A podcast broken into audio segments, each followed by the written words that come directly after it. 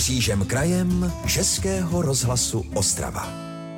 Šmejdi, termín, který v našem slovníku už dočista zdomácněl. A protože se praktiky nečestných obchodníků neustále mění, tak je zapotřebí i nadále šířit osvětu. Zejména pak mezi těmi nejzranitelnějšími, a to mezi seniory. Právě proto dnes mezi uživatele domova Příbor zavítají členové ze Združení obrany spotřebitelů. A v Příboře teď máme i naši redaktorku Romanu Kubicovou. Pěkné dopoledne. Pěkné dopoledne z krásné zahrady domova Příbor. Já tady sedím na houpací lavičce, to ne, že bych se chtěla chlubit, ale chtěli jsme se pokochat tou hezkou zahradou s paní ředitelkou domova Příbor Kamilou Demlovou. Když se podíváme na program, který tady pravidelně dopoledne pro seniory chystáte, tak je opravdu pestrý. Nicméně, když jste mě zvala na dnešní přednášku, sama jste zdůraznila, že je to něco mimořádného. Nebývají tady tak často přednášející? Eh, dobrý den všem posluchačům. Tak přednášející tady bývají, ale víceméně z řad našich zaměstnanců, eh, případně eh, z města okolí s nějakou zajímavou tématikou.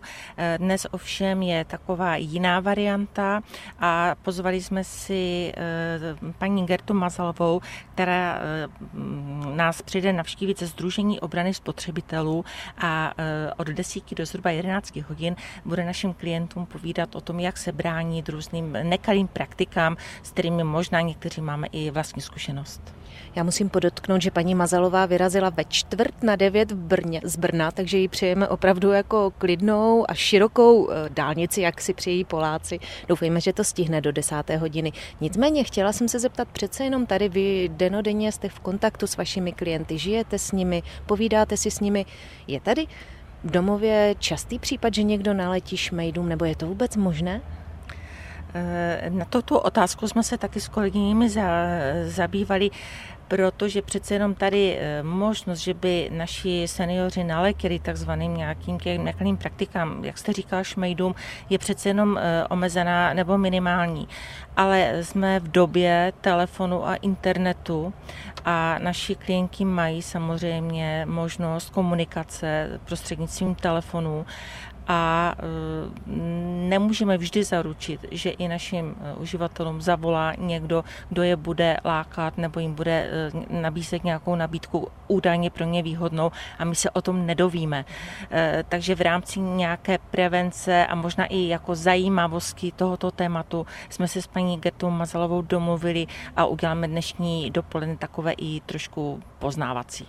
Zaujala mě taky poznámka, že paní Mazalová třeba posledně, když tady před lety přednášela, tak eh, nadnesla taky téma, že když někdo je umístěn proti své vůli do domova pro seniory, že jak se může bránit. Stalo se vám to za celou dobu, kdy fungujete tady? Eh, je to zcela výjimečná situace, protože drtivá většina těch našich eh, uživatelů má tu potřebu umístění a také velké částky ze zdravotních důvodů. Tak promiňte, jsem se do toho za, za, zamotala. Ale samozřejmě i ten případ jsme měli, že opravdu klient byl tady proti, ani ne tak proti své vůli, ale spíš z toho, že rodina opravdu nezvládala pečovat a nakonec celý ten případ se vyřešil tak, že se ukončila smlouva o poskytování sociální služby a v podstatě jsme dostali tomu, čemu má sociální služba sloužit. Je to na vůli, na vůli a potřebách každého jednotlivce. Já bych ještě na závěr podotkla, že zhruba měsíc jste znovu přestěhováni v těch vašich původních, krásně zrekonstruovaných prostorách, tak jak jste se zabydleli?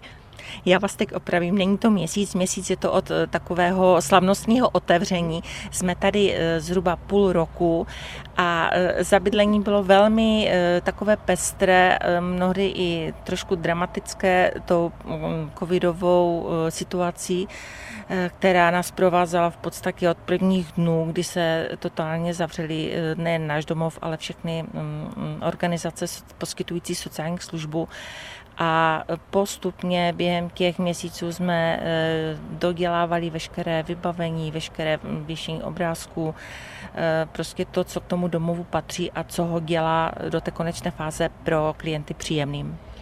Tak to jsme si pohovořili s ředitelkou domova Příbor Kamilou Demlovou a ode mě je to proto tu chvíli vše a vracím slovo zpátky do studia.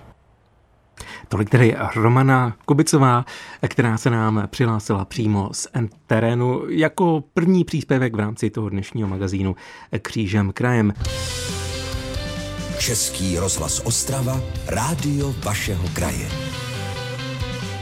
Výstavu z Vídně na sever o výstavbě dvou rakousko-uherských železničních tratí si můžete prohlédnout ještě do soboty v Muzeu silnic ve Vikířovicích u Šumperka.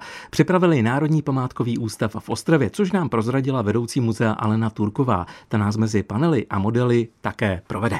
Ferdinandova severní dráha ta směřovala přes Moravu až do Slezska a státní dráha ta pro změnu zase směřovala přes Prahu potom dále na Drážďany. A severní dráha císaře Ferdinanda ta vlastně měla směřovat až do Polska, do Bochně.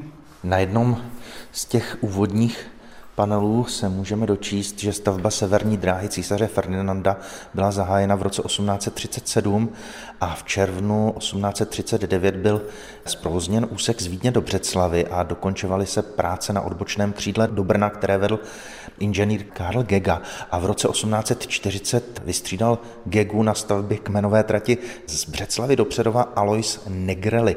Teď se hodně mluvilo o Negreliho viaduktu v Praze, vlastně nejdelším viaduktu ve své době tady v Evropě. A co je pro nás zajímavá informace, že zemní práce a mosty realizovalo kromě italské firmy také podnikatelství bratří Kleinů a těm je věnována velká část zdejší stále expozice v muzeu. Železnice nás zajímá právě v souvislosti s podnikatelskou činností bratři Kleinu. Postavili přes 3700 km železničních tratí, přes 2000 mostů.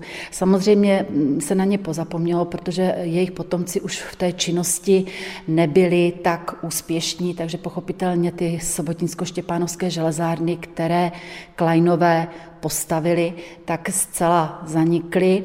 Dalším tématem je určitě podnikání v oblasti výstavby silnic, například silnici přes Červenohorské sedlo. Možná kromě těch výstav dočasných a těch stálých exponátů, které už návštěvníci muzea měli možnost vidět, můžeme najít i nové přírůstky do té stálé expozice. Já když se podívám z okna, zdá se mi, že se tu trochu rozšířil ten vozový park, který máte na dvoře. Naším nejnovějším přírůstkem je třeba kropicí vůz z jesenického cesmistrovství.